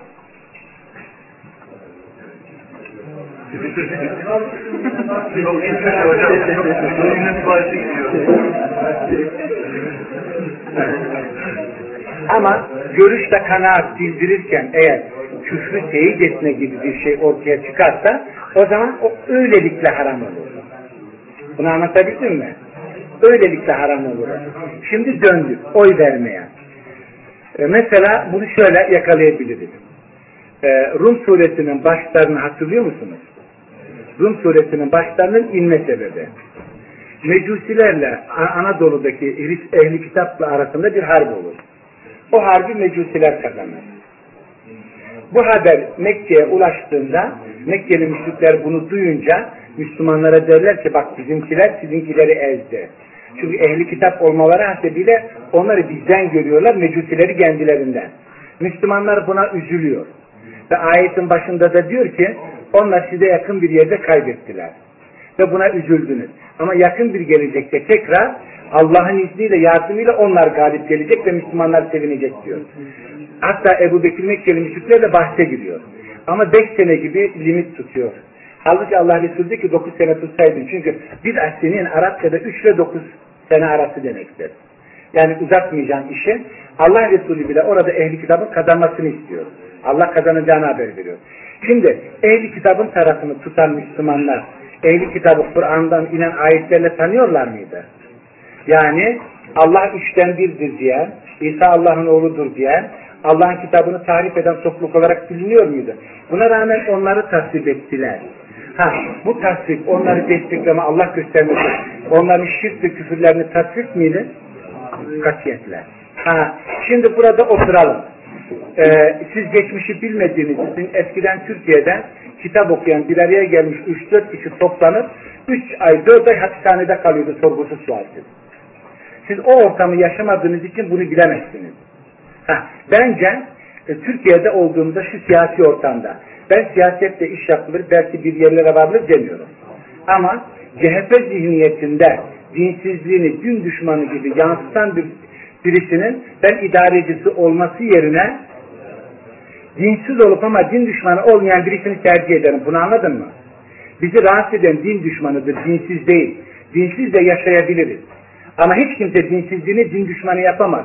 Mesela Fransa'da da komünizm vardı. Skandinav devletlerinde de sosyalizm var. Ama orada komünistlik, sosyalizm din düşmanlığı değildir.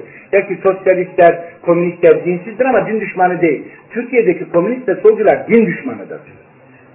Ha, şimdi düşün, bence Sezer gibi İslam'ın düşmanı olduğunu açıkça söyleyen birisi Hristiyanların bile bayramlarında tebrik mesajı yollayıp da Müslümanları hiç umursamayan birisinin orada olması gerekirken bence din düşmanı olmayan, herkese iyi bakan birisi daha hayırlıdır. Ha, ben bu yönde yarın bana sorulacak. Öyle bir seçim olsa ben din düşmanı olmayan birisine veririm oyumu. Anladın mı?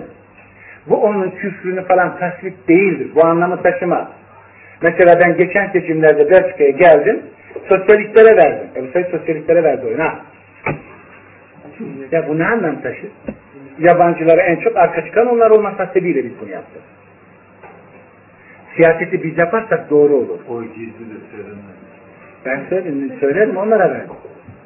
Hocam onların deminle hüküm vermiş olmuyor mu o zaman? O zaman Peygamber de Hristiyanların şirklerini kabul etti, onların mecuselere karşı kazanmasını isterken. Bu hareketimiz onların küfürlerini tasvip değil ki. Daha şerli bir yerine ondan daha hayırlısının olması lazım. Ama burada bir oy verme bir şey var. Bu destekleme var. Orada bir şey var. Orada geride kalmak, istemek var. Yani onların sistemini... Yok. Aç. Tamam. Şimdiki... Yani Peygamber Aleyhisselatü Vesselam kalben onları destekledi. Ben öyle anladım şimdi. Öyle doğru anladım. Dediğin doğru çünkü kendilerine bile yardım edemiyorlardı zulmedilen Bilal'e, Habbab'a. Peki kalbi ameller itikadi dedi mi daha tehlikelidir. Evet. İyi düşün. İyi düşün. Bu onların küfürlerini tasdik değildir katiyetler. Kalbi ameller itikadi boyut taşır. Akide boyutu taşır. Yani biz bir oyla yardım etmiyoruz. Ha, onun yerine bunu tercih ediyoruz. O da gelse din düşmanı daha azdır. Bu dinsiz ama. Düşün İslam'da müellefeti kulüp diye bir bab var. İslam'a düşman olmayıp kalbi ısınık olanlar var. Onlar bile öbürkülere nispeten tercih edilir. Ama siz bunu ayırt edemiyorsunuz. Bu küfrü desteklemek değil.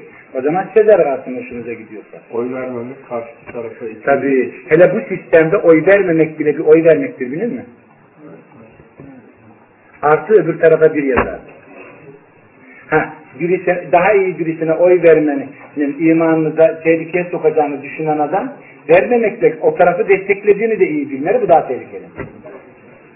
Allah'ın hak verdiği İslam'la şeriatı desteklemek mecburiyetinde kaldığımız mecburiyeti içinde olduğumuz halde biz sağımıza oy nasıl verebiliriz?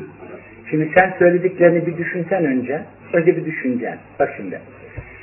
Biz orada daha zararlı birisinden nispeten az zararlıyı seçiyoruz.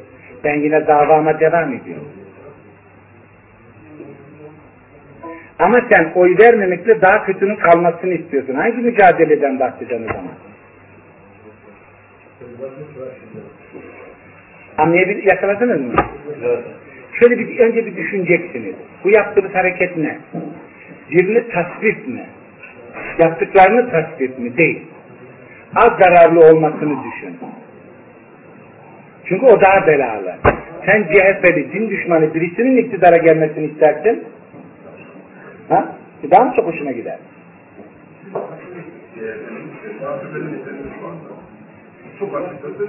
Yok bu AKP'li olmayan mesela Sezer'in zamanını konuşun. Eğer Müslümanım diyen Erbakan'la, milliyetçiyim diyen ülkücüler akıllı olsalardı, Somuncuoğlu'nun üzerinde anlatsalardı. Somuncuoğlu mesela milliyetçiydi.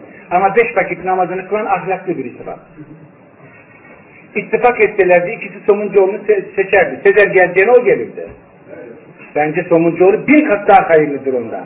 Ben Somuncuoğlu'na din anlatabilirim. Ama onlar ittifak etmedi, tuttu, DSP şeyi çıkardı. Sezer'i çıkardı.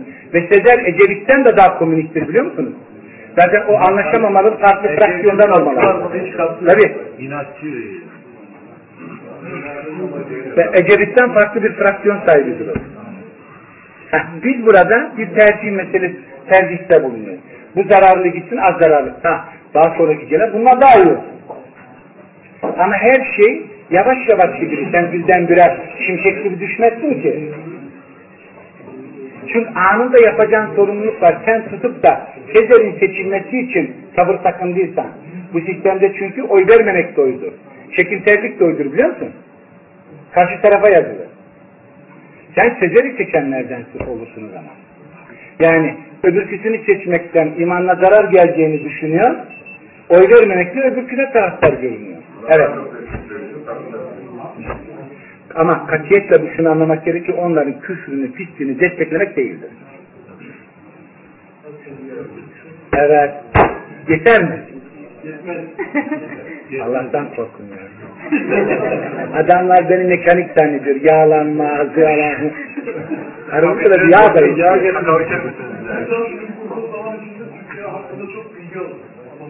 Evet. Bence siyaseti biz yapmalıyız. Bunu anladınız mı? Siyaseti biz yapmalıyız. Siyaset bizim dilimizden idare şekli demek. Eğer buna bakacak olursanız bu mevzuda en güzel kitapları yazan yine bizim selefimiz. Mesela İbn-i Teymiye'nin Siyaset-ü Şer'iyye diye bir kitabı var. Duydunuz mu hiç? İbn-i Teymiye'nin. Gidin okuyun siyaset ne? Mesela biz birçok şeyi değiştirebiliriz. Mesela Türkiye'de milletvekili diye bir şey var. Biliyor musun? Ne demek milletvekili? Halkı temsil eden. Değil. Türkiye'deki milletvekilleri halkı temsil eden değil. Bu isim eskiden konduğu için kalmış. Türkiye'deki milletvekili dediklerimiz partilerin bizim nezdimizdeki temsilcileri, bayileri. Evet, ama beni temsil edeni ben seçmeliyim. Anladın mı? Ama bizler partiye oy veriyoruz. Milletvekillerine değil. Yani oy verenler için diye. Biz bulunan ortamı yani katiyetle değiştirmede acele edemeyiz. Değiştirme derken bizden ne anlaşılması gerekiyor? Biz makam havi evetlisi değiliz. Bir kere biz Müslümanlar siyaseti alet edilerek iktidara gelme diye bir arzumuz olmaması gerekiyor. Biz sandalye heveslisi değiliz ama İslam'ın hakim olmasını istiyoruz. Bu kadar. Nasıl olacak bu demeyi ne diyorsun? Daha hala nasıl olacak sorusu soruyorsa demek ki çok gerilerde yürüyor. Sen onları öne geçirdin. Mesela Sezer'i geçiren bu arkadaş gibi düşünenler. Sezer'in yerine biri iyisini geçirseydi ondan sonra daha iyisine çalışırdı. Ondan sonra daha iyisine değil mi? Halkın değişmesine ben değilim ki hocam. Bu düşünce dolanmaz. Kabullenmelisin yani. Böyle. Erbakan'la MHT akıllı düşünür. Somuncuoğlu seçseledi, Sezer gelmedi. Daha iyiye gider. Mesela sen düşünebiliyor musun? Özal'ın tabii toplumdaki yani aldığı İslami bilgi. Mesela Özal gençliğinde bile sabah namazını kaçırmayan birisi. Sofi düşünceli. Şimdi bizimle mukayese edersek. Mesela Özal'ı ortam sapıttı. Özal şu karısı aslında Özal'ın sekreteri biliyor musunuz? Kapalı bir kadınla evli. Bu sekreter Özal'ı ayartıyor. Bak şimdi. Özal öyle veya böyle tuttu iktidara geçti. Ya Çankaya'ya ilk defa bir namaz kılan birisi geldi. Namaz bizimle müşterek bir değer değil midir? Biz onun daha düzgün olmasını sağlayabilirdik. Bu mümkündür. Bunu yapmadık. Özal'dan sonra tutup ondan daha hayırlı birisi gelseydi, Sezer'den sonra Sezer değil de Somuncuoğlu gelseydi, Somuncuoğlu'ndan sonra daha iyi birisi gelseydi, devamlı iyiye gitse, yani biz bir şeyi birdenbire değiştiremeyiz ama her safhada iyiye giden, yani her gün daha iyiye doğru giden bir seyir oluşturmamız gerekiyor. Sen bile, yani biz bile birdenbire, yani tevhidi bu denli bilen kişiler miydik? Şu an bile daha hala yanlışlarımızı düzeltme konumundayız. Ama biz isteriz ki seneye daha farklı kimseler olalım. Daha bilgili, daha akıllı, daha az hata yapan, daha olgun kimseler olalım. Değil mi? Herhalde biz böyle olmuyor efendim. Özel bir insanın arkasından Abdullah gibi insanlar ortama sürmek. Çatlıyorlar. Düşünün. Yani Abdullah Gül'ün bize göre düşünceleriyle bizi mukayese edin. Onun İslam'ından çatlayan var ya, bizim İslam'ımıza ne der dersin? Ben bazı şeylerin, mesela ben Türkiye'ye gittiğimde en çok korkum neydi biliyor musunuz? Devamlı gündeme tasavvuf gelecek, o gibi sorularla biz tasavvufun düşmanlığıyla ömür bitireceğiz diyordum. Ama Allah'tan ki büyük bir nimetmiş, Türkiye'deki mealciler, hadis inkarcıları var ya, bu işi bizden aldılar, bizim yerimize yaptılar, bütün düşmanlığı onlar çekti üzerlerine. Ben şimdi ara buluşuyorum. Ben yıpranmadım yani. Ama ben girip yıpransaydım bu çok kötü olurdu. Ve tasavvuflarla bizim sohbetimizi dinlerseniz, mesela bir tane Kayseri'de olan bir sohbet var. Orada ilahiyat okuyan kızların var mı? Var da getirmedim. Çok muhteşem bir sohbeti dinlememiz isterim. Bizi orada akıllı görürsün, olgun görürsün. Yani devamlı ara bulucu konumundayız. Ya değil, bazen heyecana katılabiliriz.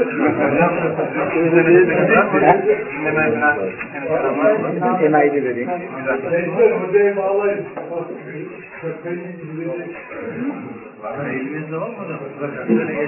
Çocuklar, sen bunu en iyi kullanan biziz ha.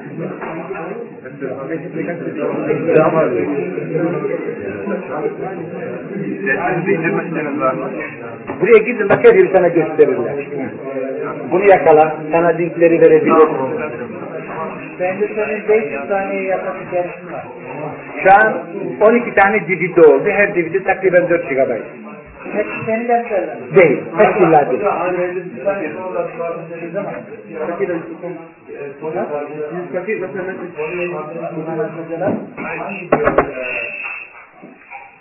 Hangi alim diyor? Bunu söylemişti. Hangisi? Kişinin kafirliğine değil de yaptığı amelden dolayı kufruna hükmedileceğini hangi alim söylemişti? Sorumlu. Bunu ben anlamadım. Hangi alim bunu demiştir diyor. Bak burada yakalayacağın önce şu. Ortamda asıl olan ne? Evet. Mesela Peygamber Aleyhisselatü Vesselam'ın ortamında cahiliye döneminde Mekke'de, evet. Medine'de ortam neydi? Şirk ortamıydı. Evet. Onların içinden Müslümanlar çıkıyordu. Evet. Allah Resulü Medine'ye geliyor. Evet. Medine'ye geldiğinde annesinin kalbini ziyaret etmek istiyor. Evet. Allah kalbi ziyarete müsaade ediyor, istihbara müsaade etmiyor. Evet. Çünkü eğer Allah Resulü annesinin hakikaten müşrik olarak öldüğünü bilseydi, istihbar işlemesi suç olurdu. Neden? Mekke'de Ebu Talib öldükten sonra onun için istihbar edildi. Tevbe suresindeki ayet iniyor. Ne oluyor ki Nebiye ve inananlara? Açıkça şirkte ölen birisi için tevbe ve istihbar isterler. İbrahim'in babası için istihbarın ona verdiği bir sözden ibarettir. Babasının da zalimlerden olduğunu anlayınca bıraktı diyor. Şimdi bu ayet indikten sonra Medine'ye geldiğinde annesinin hakikaten ki cahiliye dediğini görüyoruz. Yani Peygamber alt yaşlarında falandı. Öldüğünde yani nübüvvetten kaç sene önce annesinin o ortamda nasıl bir öldüğünü bilmiyor. Yani müşrik diyelim ancak haber verdikten sonra. Şimdi bu ortamda asıl İslam bir değil. Bir adam Müslüman olduğunu söylüyorsa biz önce bu sözün ilk andaki, ilk merhaledeki mücerret telaffuzuna bakarız. Evet. Usame'nin öldürdüğü adam Kıbrıs'tan indirecek la ilahe illallah diyor. Evet. Tutuyor. Buna rağmen Usame öldürüyor mu? Evet. Gelip Allah Resulü'ne anlattığında evet. Allah Resulü diyor ki sen la ilahe illallah diyen birini mi öldürdün? Evet.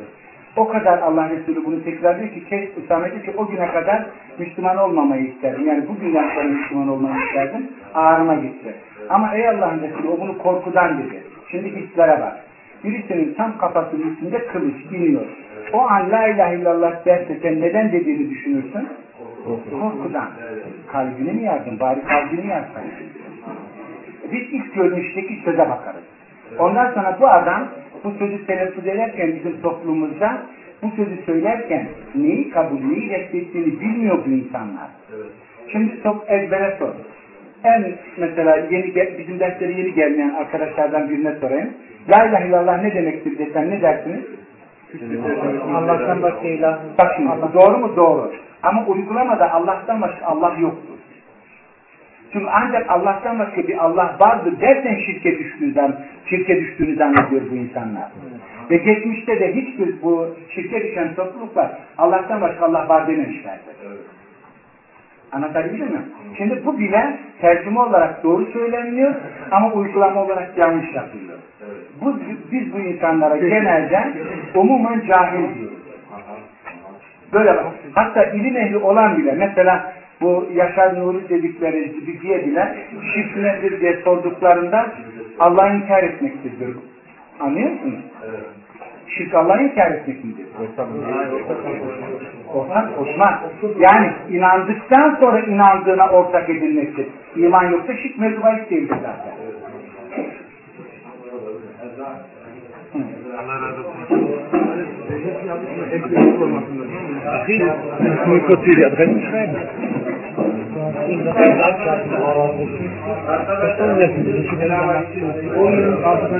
Bu cümlenin seslerini bulmuş.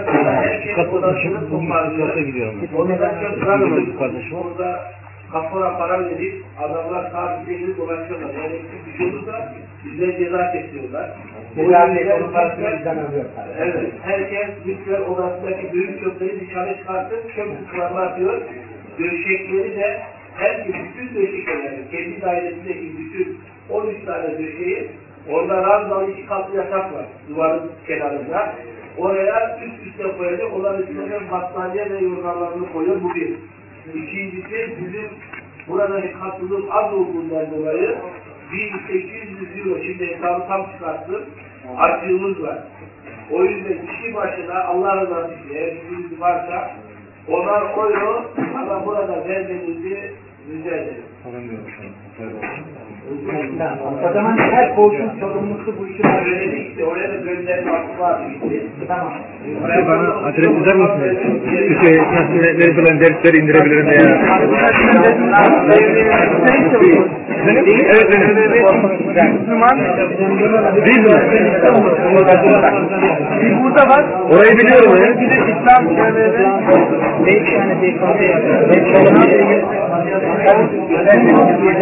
Canlı sohbetler nerede oluyor? Salkata mı?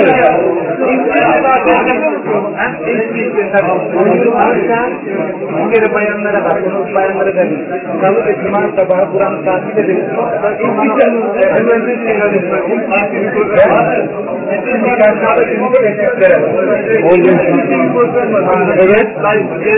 Senin e-mailin var mı? Senin itibarına sana sorabilirim inşallah. Yani eğer mahsur yoksa. Bu